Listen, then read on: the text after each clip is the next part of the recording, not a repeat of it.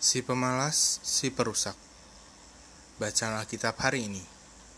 2 Tesalonika 3 ayat 6 sampai 9. Tetapi kami berpesan kepadamu, saudara-saudara, dalam nama Tuhan Yesus Kristus, supaya kamu menjauhkan diri dari setiap saudara yang tidak melakukan pekerjaannya dan yang tidak menurut ajaran yang telah kamu terima dari kami. Sebab kamu sendiri tahu bagaimana kamu harus mengikuti teladan kami karena kami tidak lalai bekerja di antara kamu, dan tidak makan roti orang dengan percuma. Tetapi kami berusaha dan berjeripayah siang malam, supaya jangan menjadi beban bagi siapa pun di antara kamu. Bukan karena kami tidak berhak untuk itu, melainkan karena kami mau menjadikan diri kami teladan bagi kamu, supaya kamu ikuti.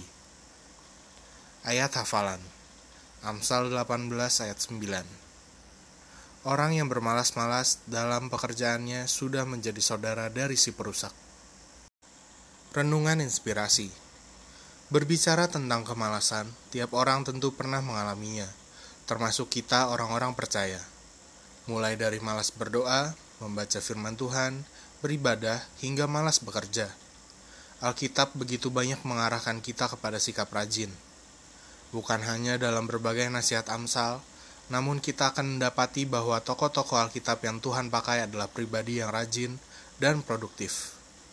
Kita juga bisa belajar dari Rasul Paulus yang begitu gigih dalam melayani, namun tidak lalai dalam bekerja keras. Ia bekerja siang malam agar tidak menjadi beban bagi siapa pun, dengan tujuan agar hidupnya tetap menjadi berkat. Itu sebabnya ia sangat serius memperingatkan kita selaku orang percaya untuk tidak malas.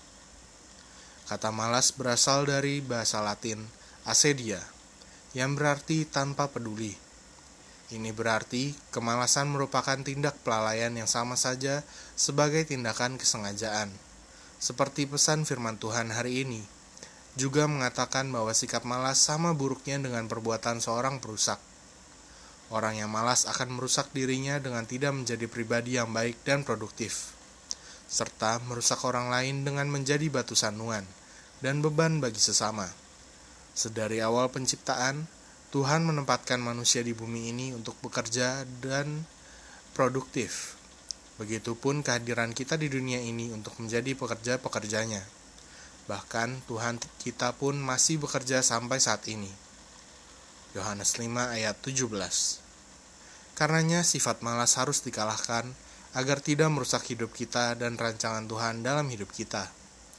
Jika kehadiran kita ingin menjadi berkat dan bukan perusak, maka buanglah sifat malas dalam diri kita. Pertanyaan penting bagi kita saat ini, seberapa rajin kita berusaha mengenal Tuhan melalui doa, firman Tuhan, dan kor. Seberapa gigih kita menaklukkan kemalasan dalam menjalani hidup. Apakah pekerjaan dan tanggung jawab kita selesai tepat waktu? Apakah kita menunda dan mengabaikan hal-hal penting yang bisa kita tuntaskan? Apakah kita berhasil menciptakan suasana rumah yang nyaman melalui pola hidup yang rajin? Apakah kita menunjukkan kerajinan dalam merawat diri? Dan ada banyak pertanyaan lain yang membutuhkan kerajinan dan ketekunan kita. Kerajinan seharusnya melekat di dalam kekristenan kita, karena kerajinanlah maka kita dapat menjadi manusia berguna dan menjadi berkat. Yang harus dilakukan, buang sifat malas dalam diri kita yang bisa merugikan diri sendiri dan sesama. Refleksi diri. Pertama, sudahkah Anda menyadari bahwa kemalasan sama buruknya dengan perbuatan seorang perusak?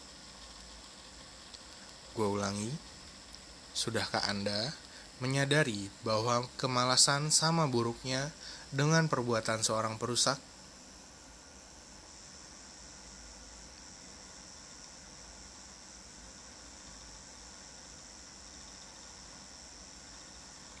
Kedua, mengapa kemalasan sama buruknya dengan perbuatan seorang perusak? Gue ulangi, mengapa kemalasan sama buruknya dengan perbuatan seorang perusak?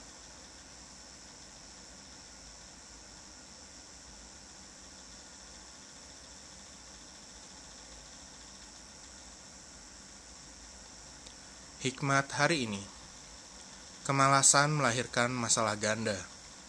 Orang malas tidak hanya memakan penghasilan orang lain, tetapi juga memakan waktu, energi, dan perhatian mereka yang terbatas untuk bekerja. David Mathis Pokok doa Tuhan, hari ini aku diingatkan bahwa kemalasan sama buruknya dengan perbuatan si perusak. Aku sadar bahwa hidup orang percaya harus menjadi berkat. Karenanya, aku mau selalu berusaha untuk menjadi orang yang rajin. Mampukan aku, Roh Kudus. Dalam nama Yesus, amin.